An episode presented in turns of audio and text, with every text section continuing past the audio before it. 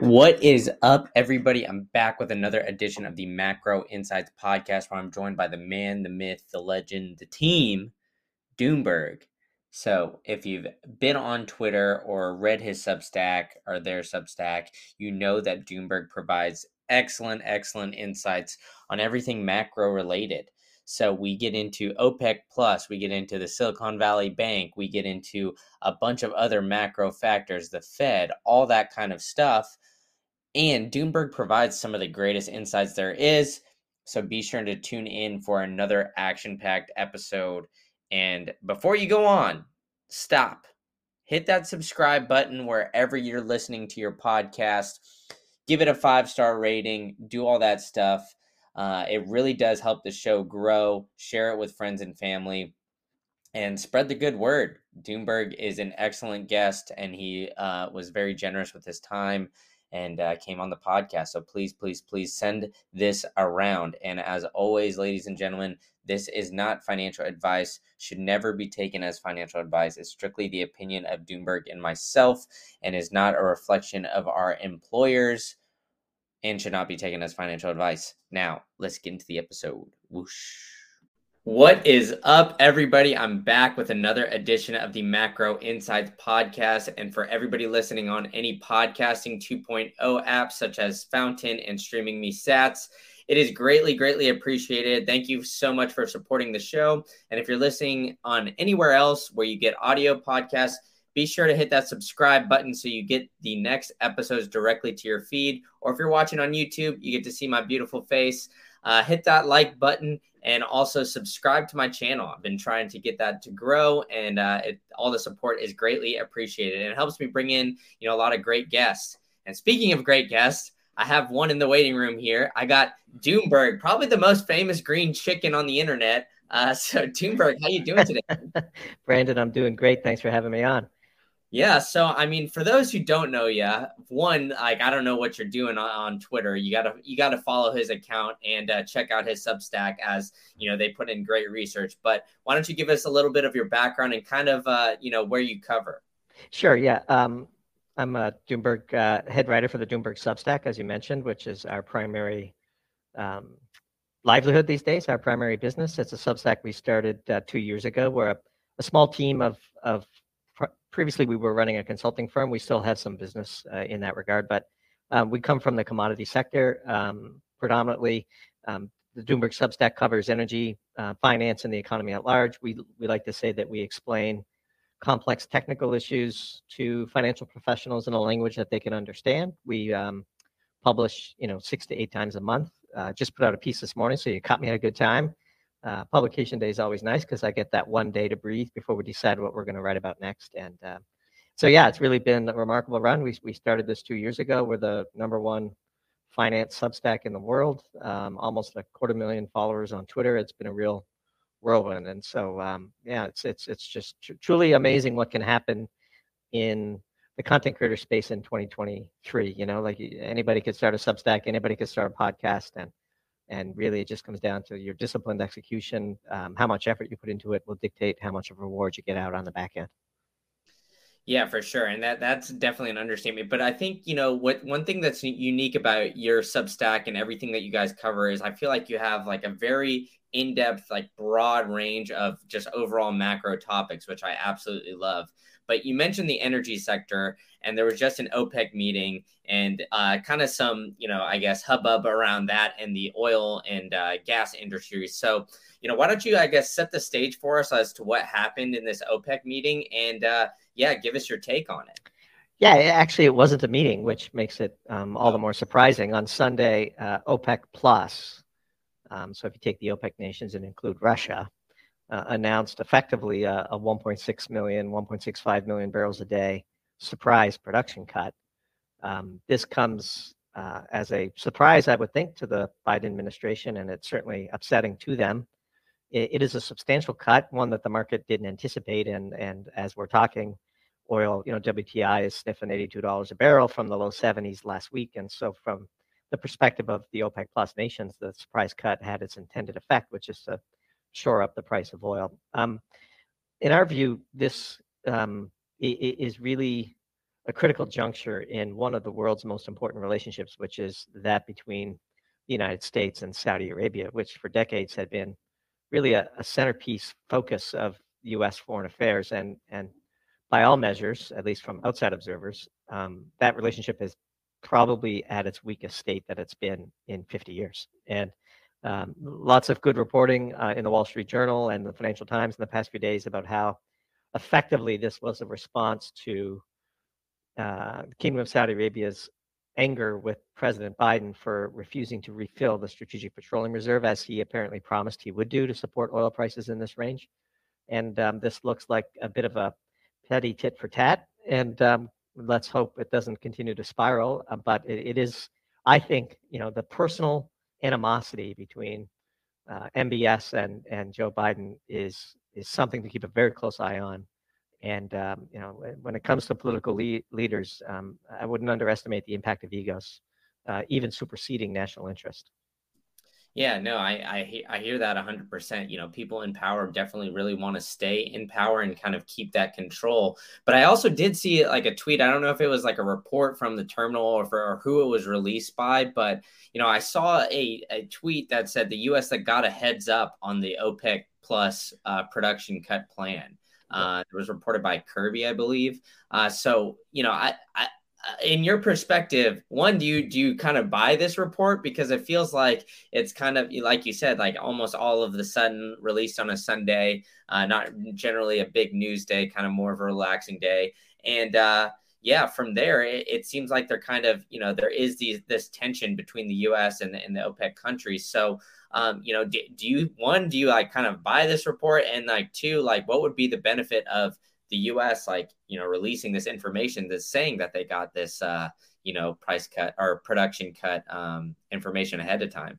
Well, I, I would say two things, that that report is almost certainly true and, and basically meaningless. Um, you know, if the relationship between the United States and Saudi Arabia has dissolved to the point where um, a mere Uh, sharing of a factual uh, set of actions about to transpire is is the sum total of the negotiations ongoing between the two sides, then that sort of proves my point in my first answer, which is things are at re- near rock bottom. I mean, uh, you know, for, for decades, again, there was a, basically a deal between the United States and Saudi Arabia, which was the U S would um, provide defense and protection to the, the kingdom, and the kingdom would ensure a steady flow of oil um, at a reasonable price. And then in return, the U S would maintain U S dollar strength to the point where um, the sellers of that oil could save or uh, recycle their excess profits into U S treasuries and, and keep massive amounts of U S dollar reserves, knowing that their, you know, their their money would be would would be good. And and so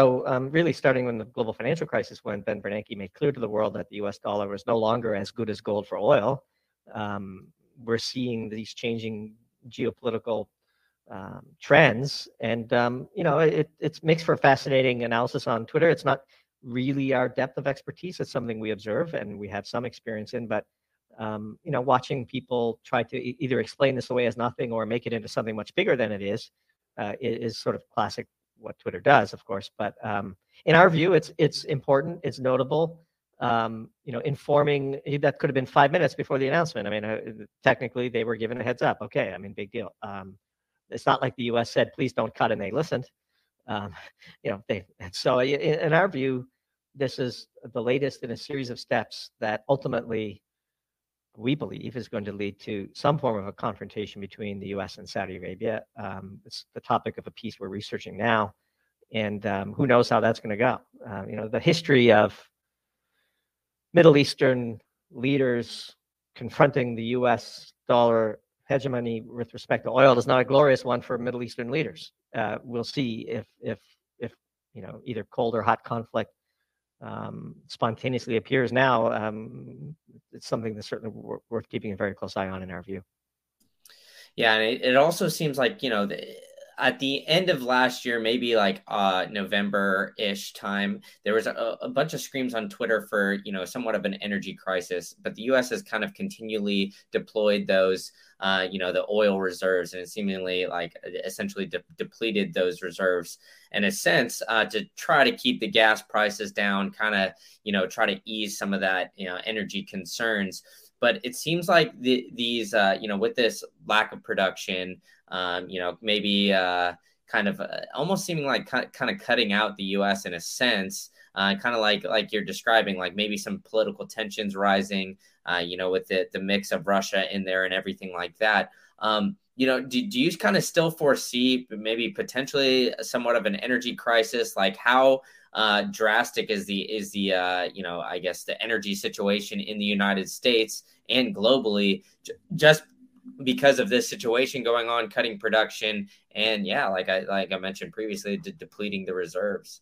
So just to give your um, viewers and listeners a framework to put these numbers into some focus, um, as the war in Ukraine broke out last year, President Biden, seeing oil above one hundred dollars a barrel and recognizing the peril that that represented to his party's reelection chances in the midterms, decided to uh, take the Strategic Petroleum Reserve bazooka and fire it. And, you know, over a one hundred eighty day period, he was releasing oil from that reserve to the tune of one million barrels a day.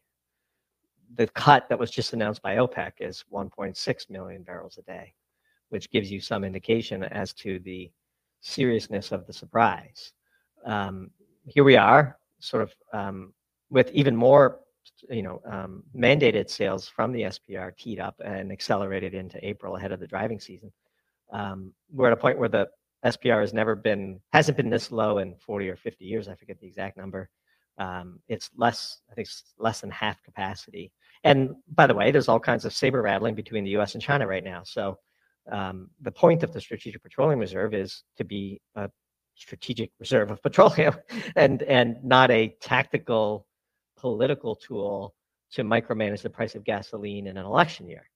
Um, and so what I, what we believe has happened is when Biden flew to Saudi Arabia, he promised that if oil prices got into this range, around seventy dollars a barrel, that he would begin the process of refilling the Strategic Petroleum Reserves and thereby putting a floor under prices. And last week, uh, Energy Secretary Jennifer Granholm, who um, my guess is never visited an oil refinery or a production facility in her life before becoming Energy Secretary, um, said almost flippantly that it would be several years before they would even begin thinking about refilling the Strategic Petroleum Reserve, which to the Saudis' ear sounded like a, um, a reneging on their promise. And so, um, thus, the surprise cut came. Um, this is all within the backdrop of what Zoltan Polzner correctly calls sort of commodity encumbrance, where everyone talks about the oil market being one hundred million barrels a day, but in reality, what is the free float of tradable oil? You know, a lot of oil is produced where uh, consumed where it is produced. Now, to your specific question, um, the U S is fine energetically. We have the cheapest natural gas prices in the world. Um, we have We, we're the largest producer of oil in the world. Um, you know, by and large, there's a whole pantheon of countries that will suffer far quicker and far more greatly than the U S. In fact, NATO, if you drew a circle around Canada, uh, sorry, um, NAFTA, if you drew a circle around Canada, U S and Mexico, we are basically fully self-sufficient across all important commodities, uh, a, a true energy and food superpower. Um, the U S will be fine. Um, But politically, Biden understands that, you know, um, what a, what what an energy crisis in the U S is is five dollars a gallon gasoline. You know, vast majority of the world is paying way more than that already, uh, even at these prices. And so it's all a matter of perspective and degree. But in reality, the, the real risk to us is a sort of further deterioration of the relationship between Saudi Arabia and the U S to the point where um, things spiral out of control. Yeah. And, and, and I mean, I guess, you know, that all makes sense, but you know, where I get, I guess, confused in all of this and uh, maybe you could shed some light or, or maybe agree with me on, on it or, or whatnot, but it seems like there's always been a push, you know, especially for the, the current party in power uh, for, for more of the green energy to kind of get away from, you know, oil and natural gas and these kind of, you know, energy sources. But, you know, with uh, the amount of, I guess, exported oil kind of uh, depleting and seemingly like the movement away from a lot of these, you know, oil production plants uh, in the United States uh, to try to get more quote unquote green energy. Um, it seems like, you know, that that it's not exactly the smartest move with everything going on. Um, you know, I, I get that the United States in the end is probably going to be fine and we, we can be more self-sufficient. But it seems like it's, it's uh, you know, the current party is making it a little bit more difficult for the United States to be more self-sufficient. Uh, one, do, like, do you subscribe to that theory? And like, two, you know, what do you th- uh, have to take or think about all of these, you know, green energy policies and kind of the push towards that? So we've written extensively on all of these topics, and just recently on um, Biden's decision to approve the Willow Project in Alaska, a piece uh, I believe was titled Between a, a Rock and a Cold Place. Um, Biden is stuck in a vice of his own making. So on one side of that vice is the radical environmentalist Malthusian, um, you know, uh, sector of his support base. Um, these people who are fundamentally anti-human and anti-energy and anti-life. Um, they believe nature Um, needs to be preserved for nature's sake, regardless of the negative impacts on um, humans, other than themselves, of course. Um, but, you know, that's on one side of the vice. But Biden knows that's a, a small minority, but a very loud minority of his support base, and also a huge threat to the rest of his support base, who are sort of blue-collar workers, union, um, you know, financially disadvantaged, and so on. Um, and he is an old-school politician. We know him as the senator from DuPont, uh, because DuPont was the biggest company in Delaware, and Biden spent decades protecting the various interests of uh, DuPont uh, while he was in the Senate. And, and that's the lens through which we view his playing a footsie with these radical environmentalists. And so um, ultimately, when push comes to shove, um, Biden uh, threw the environmentalists under the bus time and time again, just by releasing the Strategic Petroleum Reserve last year to manage the price of oil. I mean, what did that do? It reduced the price of gasoline, which increased demand, which uh, in the eyes of environmentalists increased C O two emissions than would have otherwise been. Um, and so, um, you know, the, the problem with the green energy transition is that it takes energy to transition, and that energy has to come from fossil fuels. And the price elasticity demand for fossil fuels is such that um, small shortages lead to huge prices, and small gluts lead to huge price decreases. And this is forever thus. Um, and so we'll just keep repeating this until um, we either get new leadership or current leadership becomes more sensible to the actual physics of what's going on. Um, but if you look closely, you can see Biden, when push comes to shove, um, ultimately will will throw the environmentalist movement under the bus in favor of um, broader sort of uh, lower energy prices for U S consumers. Even this Freeport L N G export terminal was really, wink, wink, not allowed to be turned back on until winter was over, and it was clear um, that we wouldn't need the excess natural gas. And so uh, this this is uh, this is, is very plain and clear to see to those who know what they're looking for. Yeah, and, and that, that makes sense uh, because, you know, it does seem like the, I guess, the narrative around the, you know, Democratic Party is that they're more for green energy. But it seems, you know, like you said, that, that Biden has been kind of, uh, I guess, pushing back against that narrative, so to speak, uh, for his time in office, which, you know, in, in the end of the day, it, it, it seems like it's almost necessary. So I don't really understand, you know, the transition or, you know, the full banning of uh, electric or uh you know, um, gasoline powered vehicles and like California and some of these other places. So I just don't really see that transition going, you know, any smoother than, uh, than it's, uh, I guess, currently going, and kind of putting a hard stop on, you know, uh, all gasoline powered vehicles just doesn't make sense. I mean, it, we, we've seen uh, electric vehicles have to get, uh, you know, gas powered chargers in order to, to charge their batteries. So it just, like I said, it just hasn't really, uh, resonated with me, and it seems like there's been a massive push, um, but it, there hasn't been too much action, I guess, taken towards that. But I want to transition a little bit here into the Fed and kind of the job they're doing.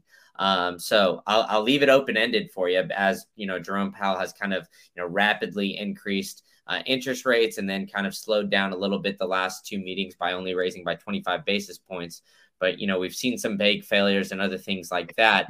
So, you know, where do you kind of see this all going? And, uh, you know, I, I saw you had an article, too, called Don Jerome. So uh, how do you how do you feel that the job that, uh, you know, Jerome Powell is doing?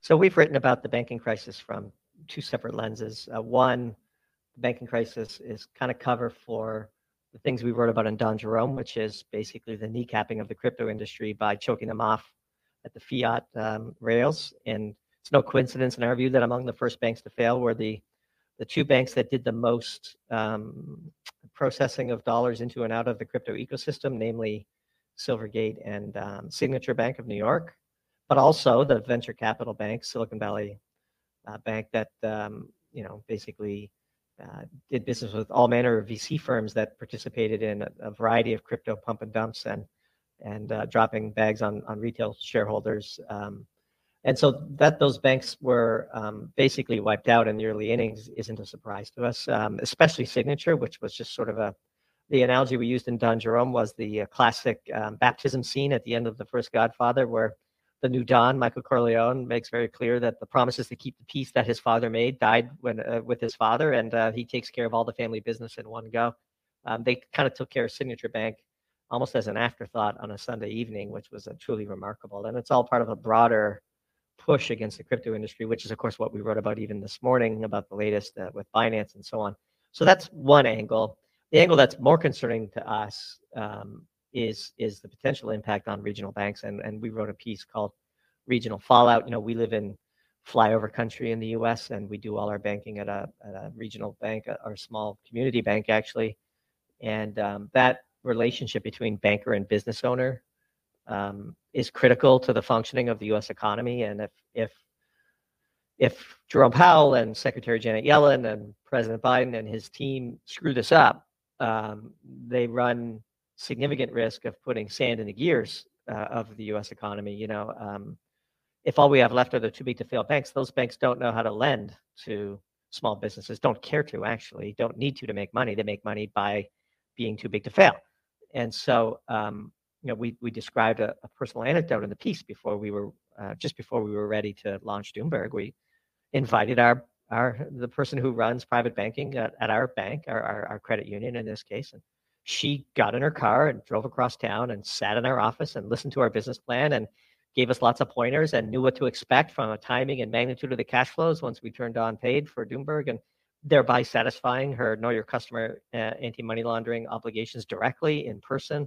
Um, we know her very well. Uh, we do basically all of our banking with her. And if that relationship, that human-to-human touch point goes away, how are small business owners going to get the financing they need, the working capital they need, the banking they need to keep uh, keep small economies, uh, the small business part of our economy, which is a huge driver of, of jobs and growth, um, going? I, we would never get that service from J P Morgan.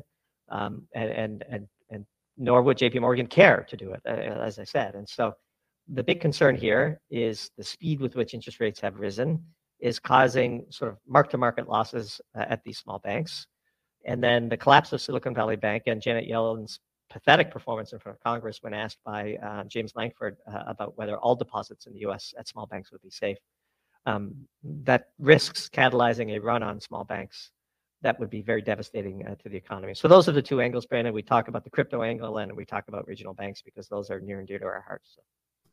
Yeah, and I mean, I agree with you one hundred percent. I mean, over forty-six percent of all United States jobs are through small business. So, you know, I mean, small business is a is a huge, is integral part of, you know, the American dream, owning, owning your own business, other things like that. But I want to play a little devil's advocate with you here, just, you know, to kind of toss it out there because, you know, it seems like Silicon Valley Bank, you know, was funding a lot of these, whether you want to call them like crypto casinos or whatever you want to call them. Um, you know, a lot of these companies that maybe, you know, weren't the, I guess, the greatest ideas in a sense, where they were really volatile business. Uh, maybe there were more like techie kind of companies where they they were kind of putting off making a lot of money, you know, for uh, a longer term. Um, and then, you know, at the end of the day, these companies had to go back to either venture capital or other things to try to raise. And unfortunately, because interest rates are tighter, you know, venture venture capital was then tighter and kind of closer to the vest with with lending and giving money in that sense as well. So um, do you think like in the short term, I guess, that it might be, I guess, a little bit better just because like it'll avoid maybe some of these like outrageous tech companies that are coming in with crazy ideas and crazy evaluations, but then get, you know, a bunch of marketing dollars behind them and are able to kind of, I guess, run somewhat of like a pump and dump like we've seen with like F T X and some of these others? So there's a lot of um, lots to unpack there. So first of all, the, the mania in private market valuations that occurred in the post-COVID Uh, lockdown world uh, was truly spectacular. We participated in it. We do a lot of private investing. We observed it. We passed on a lot of deals that were wildly overpriced. So there is some uniqueness to the Silicon Valley Bank failure. They had highly concentrated deposit base that was particularly susceptible to a run. um, Peter Thiel and Y Combinator and a few high-profile Twitter accounts played, I think, a disgraceful role in catalyzing the downfall of the bank that's at the beating heart of their own ecosystem. Talk about, you know, sawing off the uh, the trunk of a tree to save a branch. Um, but nonetheless, it happened. And the real risk isn't um, uh, any sort of specific fallout from that failure. It's the risk of contagion. So if if small depositors, if depositors at small banks believe that their funds aren't safe, and they will move them. And they will especially move them when you look at the the disparity in rates between money market or Treasury Direct uh, accounts and what banks are paying uh, depositors uh, to keep their money in the bank. And so um, that's the real danger. Um, the the collapse in the valuation of um, unicorn startups, it was always going to happen. Um, and that's part of the cycle of, of venture capital. You know, when you're in a mania, the only thing that matters is deal access and deal flow. And now the only thing that matters is cash flow. And so you will see a, a series of uh, really good startups um, be forced to raise at distressed levels. And those will be remarkable investment opportunities. Um, and if you have powder dry, then, um, you know, they will get funded. And we're seeing that in, in our own private deal flow. Um, you could buy great businesses at a much better price. And as Warren Buffett would say, um, what, what, what more does a, a long-term investor uh, want than that? And so Um, I would separate the two, but for sure, you know, this um, highly concentrated deposit base at Silicon Valley uh, certainly combined with their mismanagement of the duration of their bond portfolio led to a, a potentially unique situation. Our our main fear is Janet Yellen's fumbling of it um, could, um, you know, reduce confidence from the system. And banking is nothing uh, if not um, a game of confidence. Yeah, for sure. And, and, I, and I agree, though, that the downfall of regional banks could be be very detrimental. Just, yeah, like you said, you know, lo- losing that personal relationship uh, can really hurt like some small local economies, whether it's, you know, a restaurant owner or, you know, some just kind of general business that makes a, you know, a city or a town unique. Um, so, you know, I, I'm definitely worried about that in a sense as well. But, um, you know, on the flip side, the reason why Jerome Powell is, you know, essentially raising rates is to kind of combat inflation. Um, and, you know, through that, it's it's strengthening the dollar compared to other fiat currencies. So I want to kind of dive into that aspect um, because, you know, it seems like Jerome Powell has, yeah, obviously raised interest rates at a historic pace and they're they're slowing down a little bit. But infl- inflation is still, you know, at, at six percent com- uh, based on the last C P I print. Um, who knows where it will be, but I'm sure it'll still be above the Um, you know, that two percent uh, quote unquote goal that, that the Fed has every, uh, you know, every, uh, every year. But um, in that note and uh, on that vein, um, you know, I guess what can Jerome Powell or how do you see this playing out essentially? Do you think like because there's somewhat of, you know, maybe a unique scenario in Silicon Valley Bank where it was too over leveraged and, you know, didn't allocate properly to its bond portfolio? Um, but it showed some cracks in the, you know, banking system. Do you think because of that, maybe Jerome Powell might uh, change his role and, uh, you know, maybe pivot, I guess, quicker than than he's been explaining, you know, throughout this, uh, throughout every single meeting? Or do you think, you know, he's going to keep kind of holding true and, uh, you know, keeping his foot down um, when it comes to raising interest rates and trying to combat inflation? Yeah, great question. I, I have a slightly Um... potentially a uh, different answer than you may be expecting, one that we derive from our friend Mike Green, um, who, who was a guest on one of our Doomberg Pro webinars. Here we have a pro tier where once a month we either bring on a great guest or we do a, a fixed presentation ourselves for our pro tier subscribers. And he made an interesting call uh, several months ago on, on a Doom Zoom, as we call it, um, where he said that uh, paradoxically, Jerome Powell's raising of interest rates wouldn't really kill inflation in, uh, in the manner that uh, historically one might expect. And his rationale, which is one that resonates with us, is um, back to the, ends, uh, the, the lens of energy. Um, high interest rates means less capital for energy exploration and development, which means less B T Us produced, which means higher energy prices, which means higher inflation. And so um, counterintuitively, um, there's no question that raising interest rates will flatten the economy. Look, if deposits leave small banks, small banks stop lending. If small banks stop lending, the economy stops working. That's what we're seeing right now. Um, and so you will end up with a stagflationary scenario which is something that we've been calling for um, the better part of a year, once the price of coal exceeded the price of oil on an energy content basis last year, which was a unique, you know, historical anomaly we, that we could find no no precedent for. Um, what that told us was the world was in desperate search for B T Us and didn't need the finished goods that you could get from oil, like all of the downstream chemicals and materials and, and so on. Um, and so uh, in that respect, perhaps um, in trying to fight inflation using the tools of yesteryear, uh, Jerome Powell might be exacerbating it. And so uh, we shall see.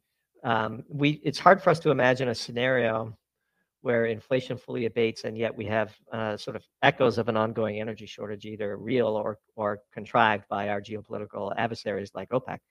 Um, ultimately, uh, we have been advocating since the Russia invasion of Ukraine that the proper response was not to try to sanction Russia's volume, but to flood the world with energy, crash prices, destroy his revenue base, and crush inflation all in one go.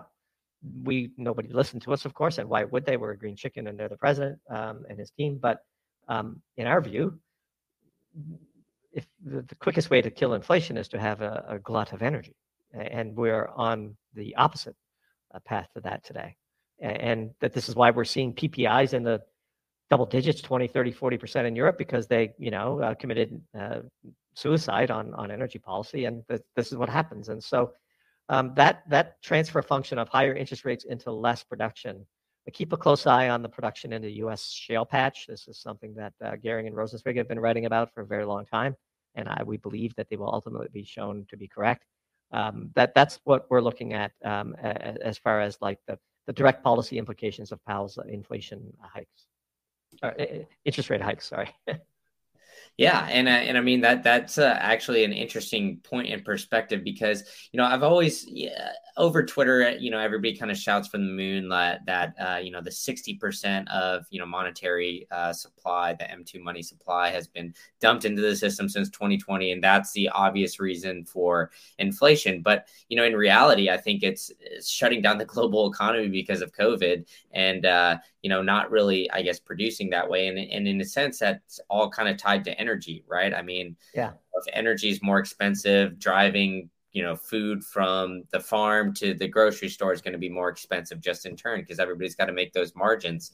So it does make make a lot of sense, the stagflation ar- argument. But, you know, I guess what does that economy kind of look like? Because, you know, I guess stagflation in a sense to me seems like it's not going to be, you know, very much growth or, or anything like that. Um, and we're just going to kind of stay where we're at.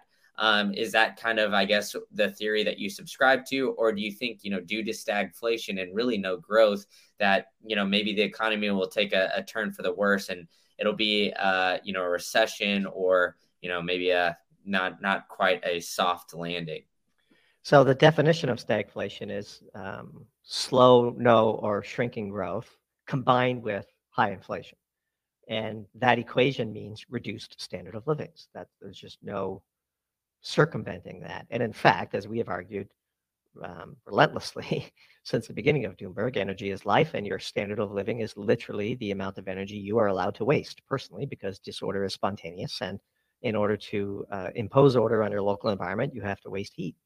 And so um, if we have an energy shortage, um, that has to manifest itself in lower standard of living. And in this case, um, you can dress it up in economics terms like stagflation, but ultimately that's just the transfer function or the transmission mechanism of a poor energy policy into reduced standard of living. And the longer this goes on, um, the more we run the risk of political upheaval. Um, and, and population is, you know, they tend not to like it when their standards of living uh, shrink. And uh, we're seeing the rise of populism in Europe, uh, Italy, Some a lot more populism in Germany than is making it to the press.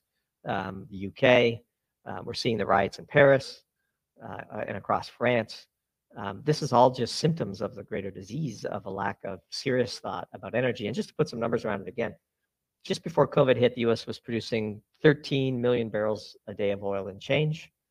And now, two years, three years later, um, God, it's been three years, three years later, Um, we're producing just over twelve million barrels a day. And then for the past year, we were releasing, or past eight to nine months, we were releasing a million barrels a day from the Strategic Petroleum Reserve, closing that wedge. Well, if we don't have much more to release from the reserves and production stays flat at twelve million barrels a day or begins to roll over, and OPEC uh, stays true to their commitments to cut production on a go-forward basis, um, it's it's not out of the question that we could see ninety, one hundred, one ten, one twenty dollars oil again. Um, and in that scenario, with um, you know banks under crisis and no longer lending because of elevated interest rates, um, you could see stagflation, um, which basically is, again, a shrinking economy and rising prices. And, and that would be a disaster for Biden and the Democrats heading into twenty twenty-four, for sure. Yeah. And, uh, you know, I mean, I mean, this makes sense. But for me, you know, I, I see that, you know, c- kind of heading into twenty twenty-four, that um, there might be some more political pressure from Powell to essentially just like pull back the reins and essentially reverse course at almost as the same historic pace that he, you know, uh, raised interest rates, simply because of, like you said, you know, that that four year cycle, the political pressure that might be under wraps. Um, so if we do that without loosening the regulatory reins over the oil and gas industry in the United States, then look out, because you're going to see massive inflation um, without concurrent new drilling and exploration or investment by the big oil companies. You know, at the same time that we're talking about all of these impacts of uh, you know interest rate hikes and so on, you have California, which is something we're going to write about, hopefully, with this insane new uh, cap on uh, refinery profits. And and you know. I saw Elizabeth Warren was raging against um, price gouging by egg makers, who are basically price takers selling the ultimate commodity. Um, and yes, the price of eggs has skyrocketed again because of a variety of policy and and sort of um, uh, errors uh, in that regard, and, and a few natural uh, issues as well, like um, uh, disease and so on. But um, you know, the price of eggs is is up threefold um, since uh, the pre-COVID days, and and so you know, if we realize that we've gone too far, crush the banks, lending has stopped, and the economy is contracting, and Powell pivots, but we still have the um, environmentalists, um, you know, suing every oil project development um, and appealing all the way to the Supreme Court at every opportunity, and suing again on a new uh, on a new basis, you know, and we don't actually increase our energy supplies. Well, then if we we pivot, we don't have any energy. Look out, stagflation again. So the real issue is. is again, um, is, is how do we set up a framework of policies that support the production of excess energy, which by definition is excess standard of living, and then how do we equitably share that across the population? And um, what we're seeing right now is rising income inequality, social unrest, lack of energy production, and rising interest rates, uh, which is doing nothing to help the energy situation. Yeah. And so, I mean, it, it does seem like very doom and gloom going forward, you know, especially just based on on these policies. And it seems like they're all very reactionary. But, um, you know, d- you did uh, generally speaking, in a high inflationary environment, people try to go to, you know, various, you know, quote unquote hard assets, whether that's, you know, kind of real estate or gold, which is what I kind of want to dive into next, because you had a piece called, you know, Gold in Handcuffs, and you've in this piece, you kind of compared, uh, you know, Bitcoin to gold in a sense. And we've seen, you know, Bitcoin kind of, you know, float around and get up a little bit to, you know, I, I haven't checked the price in the past couple of days, but twenty-eight thousand ish range from the lows of seventeen. But gold has been, I guess, you know, relatively, I, it seems like stagnant for, for the year's time, especially, you know, during massive inflationary environments. And it seems like, you know, a lot of the gold bugs been yelling from the clouds that, you know, in inflation, uh, you know, gold will kind of raise and, and get more valuable in a sense. And it doesn't seem to have been the case for the past couple of years. So, um, you know, how do you view gold these days? And uh, yeah, where do you kind of see all that, that market going? So as we're talking, gold has gone on a forty dollars an ounce run in the past, I don't know, hour and a half. And it's trading at twenty dollars, uh, two thousand twenty dollars per ounce right now. Um, I would say, gold is an interesting one, like we are gold bugs, and the piece we wrote, Gold in Handcuffs, was a bit of a cautionary one, which we can get into if you'd like.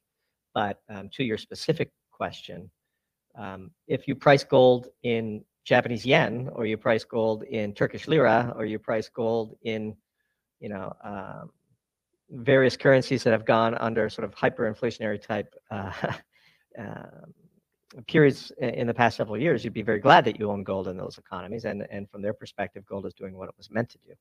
And even here in the U S, I mean, gold um, relative to other assets has performed quite well. Uh, we don't view gold as an investment. We view gold as part of our saving strategy. You know, we we make money in fiat because we live in a fiat world. We save money by buying hard assets, as you described, like land and collectibles and gold. And then we invest privately where we can affect the outcome. That's sort of our financial strategy here at the chicken coop. But um, I would say, you know, gold is, has had a pretty impressive run here um, in twenty twenty-three. And, and um, if people are waiting for a sort of a dramatic collapse um, where they'll be able to cash in uh, all of their riches because they were smart and owned a lot of gold, like I, I don't think that's how it's going to play out.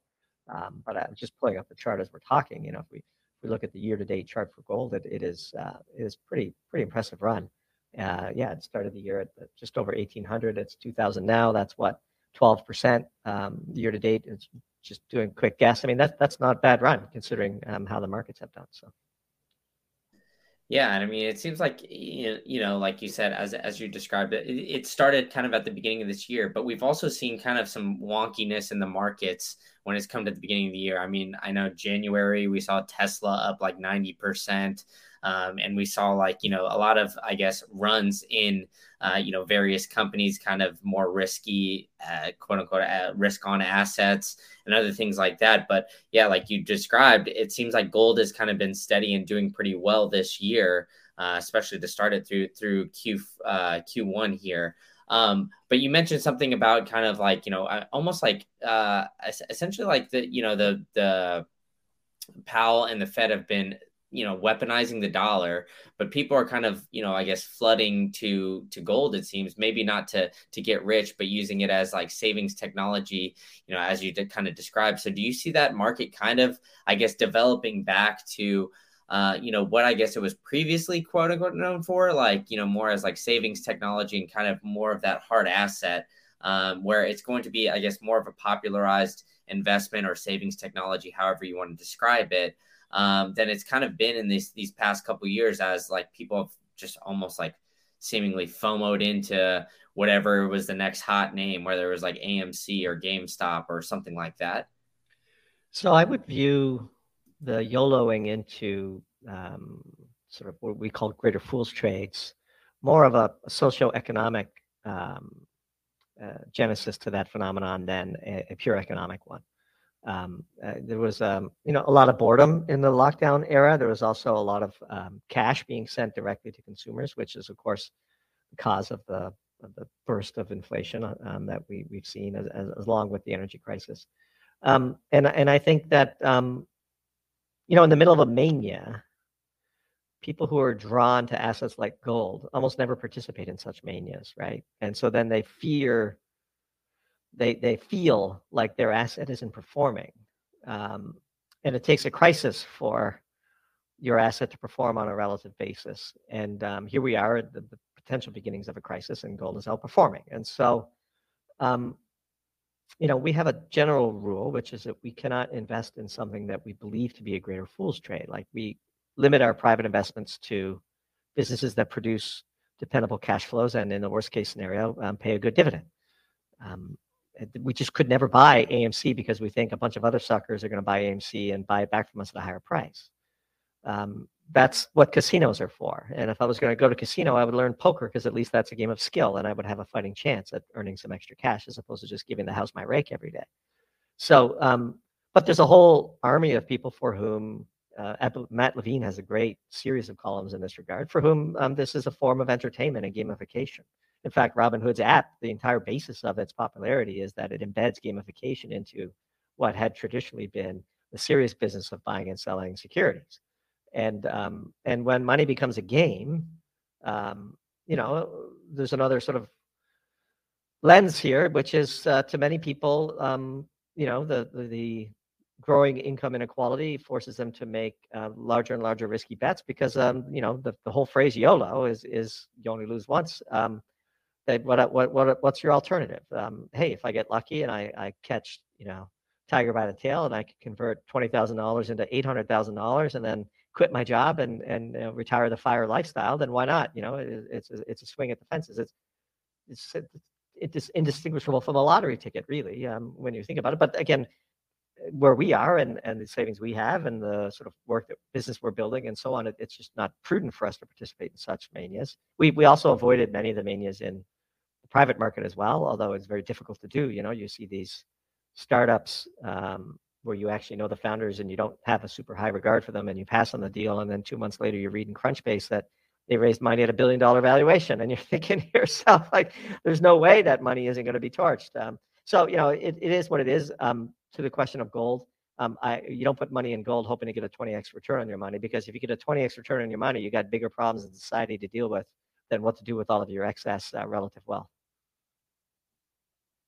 Yeah, and that that that makes all all the sense in the world. You know, it's it's more of like a safe haven. But I just thought it was interesting that you kind of, you know, compared Bitcoin to uh, to gold. I mean, that's kind of like the narrative, right? It's Bitcoin is is essentially like digital gold, right? And um, but you know, usually uh, just in general speaking, you know, you see the the number go up on Bitcoin is uh, you know like.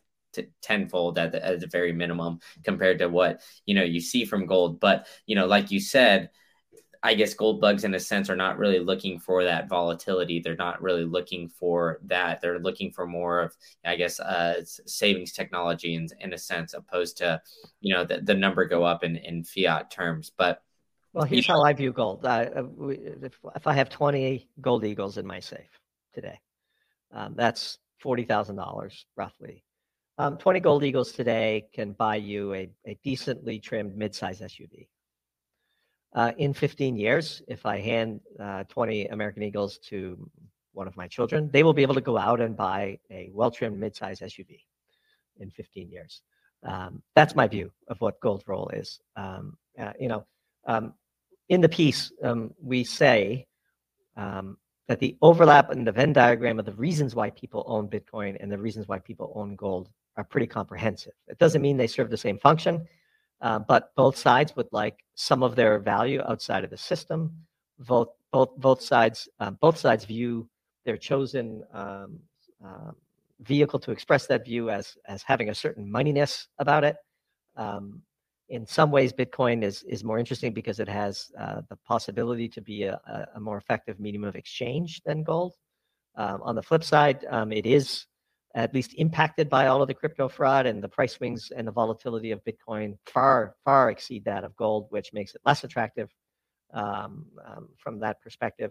But in the piece, Gold and Handcuffs, we did say, by the way, like this thing that many gold bugs are, are wishing for, which is that the B R I C S develop an alternative to the U S gold, that a U S dollar that involves gold uh, as a key part of the settlement of international trade, runs the risk of gold ownership being banned in the U S. It's happened before. The same uh, tactics of Operation Choke Point two point oh uh, that the government is, is directing towards the crypto universe could very easily be redirected to the gold universe. And um, and that piece, which did quite well for us, actually, and, and triggered an awful lot of um, comments and emails and, and discussions amongst our subscribers, um, was a real, I think, wake-up call for people that, hey, wait a minute, you know, these these uh, precedents that are being set against the crypto crowd, hey, I'm a no-coiner, so it doesn't matter to me. Yeah, it does matter to you, because those precedents become Uh, the gun that points towards you in the in the future. And if Vladimir Putin and President Xi and M B S get together and suddenly the price of gold spikes to four thousand or five thousand or six thousand an ounce, you can bet your bottom dollar, pun intended, that the U S government is going to take action against gold owners. Yeah, that that that's fair, one hundred percent. And I kind of want to dive into your last piece that you that you mentioned at the beginning of the show that you dropped today about price discoveries, because it gets into, you know, a lot of the, uh, you know, crypto fraud that we've seen here, um, you know, in the past couple of days or not couple of days, couple of months or so. You know, we've seen the F T X with, uh, you know, Sam Bankman-Fried. But the real winner in all of this has been C Z at Binance. And there's been, you know, a lot of, you know, it seems like rumblings, a lot of, you know, regulatory kind of crackdown. And, uh, you know, a lot of things kind of happening to to Binance, but for some reason they're still chucking on. I mean, I'm under the theory that I think that, you know, eventually that they're going to, you know, you know, probably probably fail in, in some point in time. I'm not sure when that is, but they've become essentially the biggest player in the game. Majority of Bitcoin trading is on is on their platform and other things like that. So, you know, I guess, how do you view that? And uh, yeah, why don't you get into your to your piece about uh, price discoveries? Yeah, so uh, Price Discoveries was a great title. We, you know, we start all our pieces with trying to figure out what a great title would be. And um, The main point in the piece, which we've been making for a very long time, is Bitcoin should not be priced in U S dollars. People should not view the quote of Bitcoin on their screen trading right now at twenty-eight thousand one hundred ninety-one or one ninety-two as we're talking. That is not U S dollars. That should be viewed as tethers. Um, Bitcoin trades in tethers. And tethers, if they're backed one-to-one for U S dollars and you could easily exchange your Bitcoin for tethers for U S dollars, then okay, maybe you could quote um, the price of Bitcoin in tether, but uh, in dollars, but but you shouldn't today. And one of the reasons why we think you shouldn't is because we believe that Binance um, and F T X and other exchanges um, have the ability to print, effectively collaborate with Tether and print these tokens out of whole cloth and then move the price of Bitcoin around uh, to anywhere they want. And um, and they do.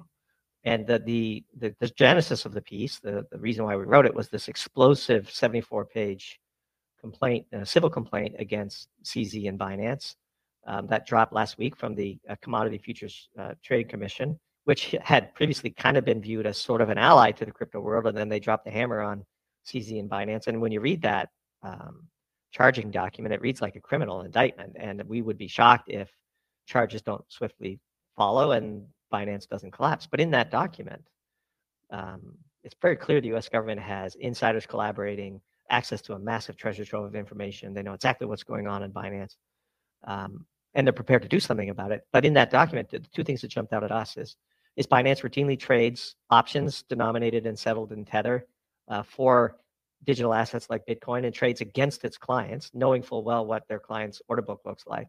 But also, perhaps more damningly, um, they have several hundred in-house prop desk accounts, um, presumably with unlimited access to Tether, so they could take the opposite of any trade they want without having to worry about margin calls and so on. And they just essentially are running a pilfering operation against their client base.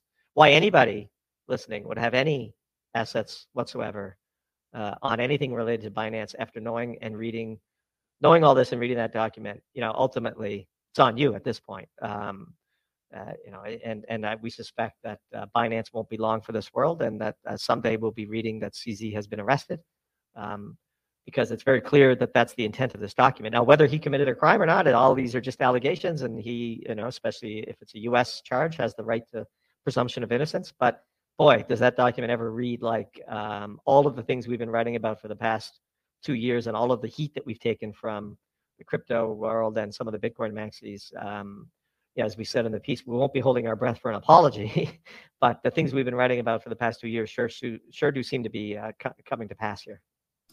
Yeah, and I mean, uh, when it came out, like the F T X kind of scandal, it, it came out that S B F had some uh, group message with some of the other big names of the exchanges called market makers and and things like that. So, I mean, you know, a, in the end, it doesn't seem like it's super surprising. And, you know, part of the, I guess, the Bitcoin Maxis rally call is to get Bitcoin off off of exchanges because of, you know, right. things like this, right? Because, you know, essentially they're, um, you know, just trading against their own uh, clientele and, and other things like that, too. So, Um, yeah, I mean, it definitely seems like there's some some sketchiness going around with C Z, but um, I, me personally, I'm kind of surprised that he's made it this this far, as we've seen, you know, multiple other exchanges kind of, um, you know, I guess, fall through the wayside, go bankrupt, what have you.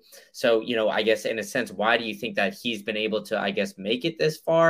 Um, it does seem like his time is slowly running out, but, um, you know, what has what has kind of allowed C Z to, I guess, Uh, keep keep running and operating in business, although, you know, we've seen F T X, Celsius, BlockFi, some of these other ones kind of fall by the wayside? So it's a great question.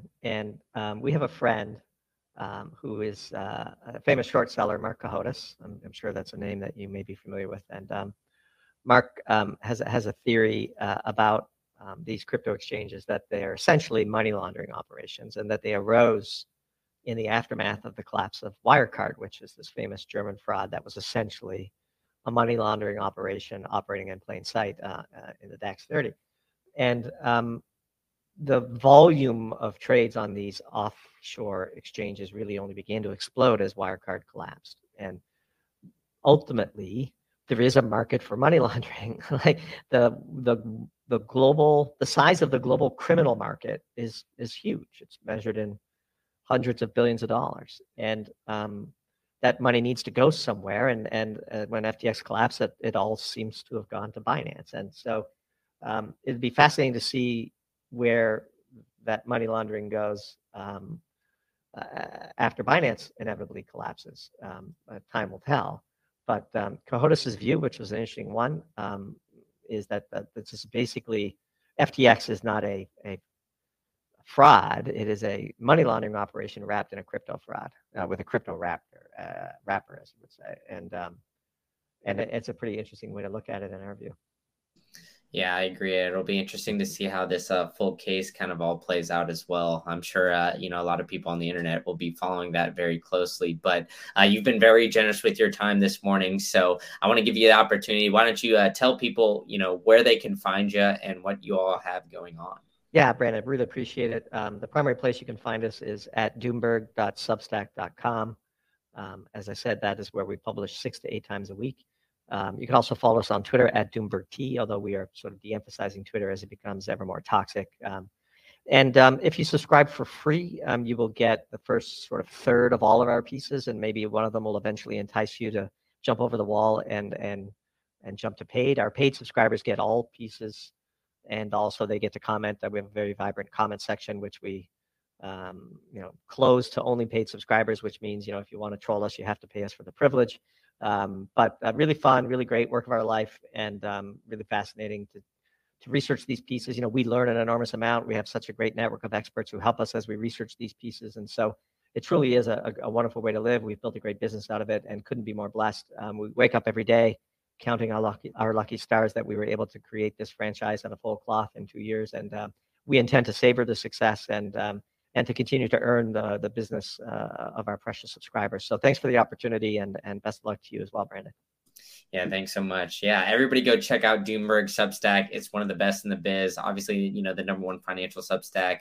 And yeah, I mean, great, great Twitter follow as well. So follow him on Twitter. I'll have all that in the show notes. And uh, yeah, Doomberg, thanks so much for coming on, man. Thanks, man. Have a, have a great rest of your day. Thanks, you too.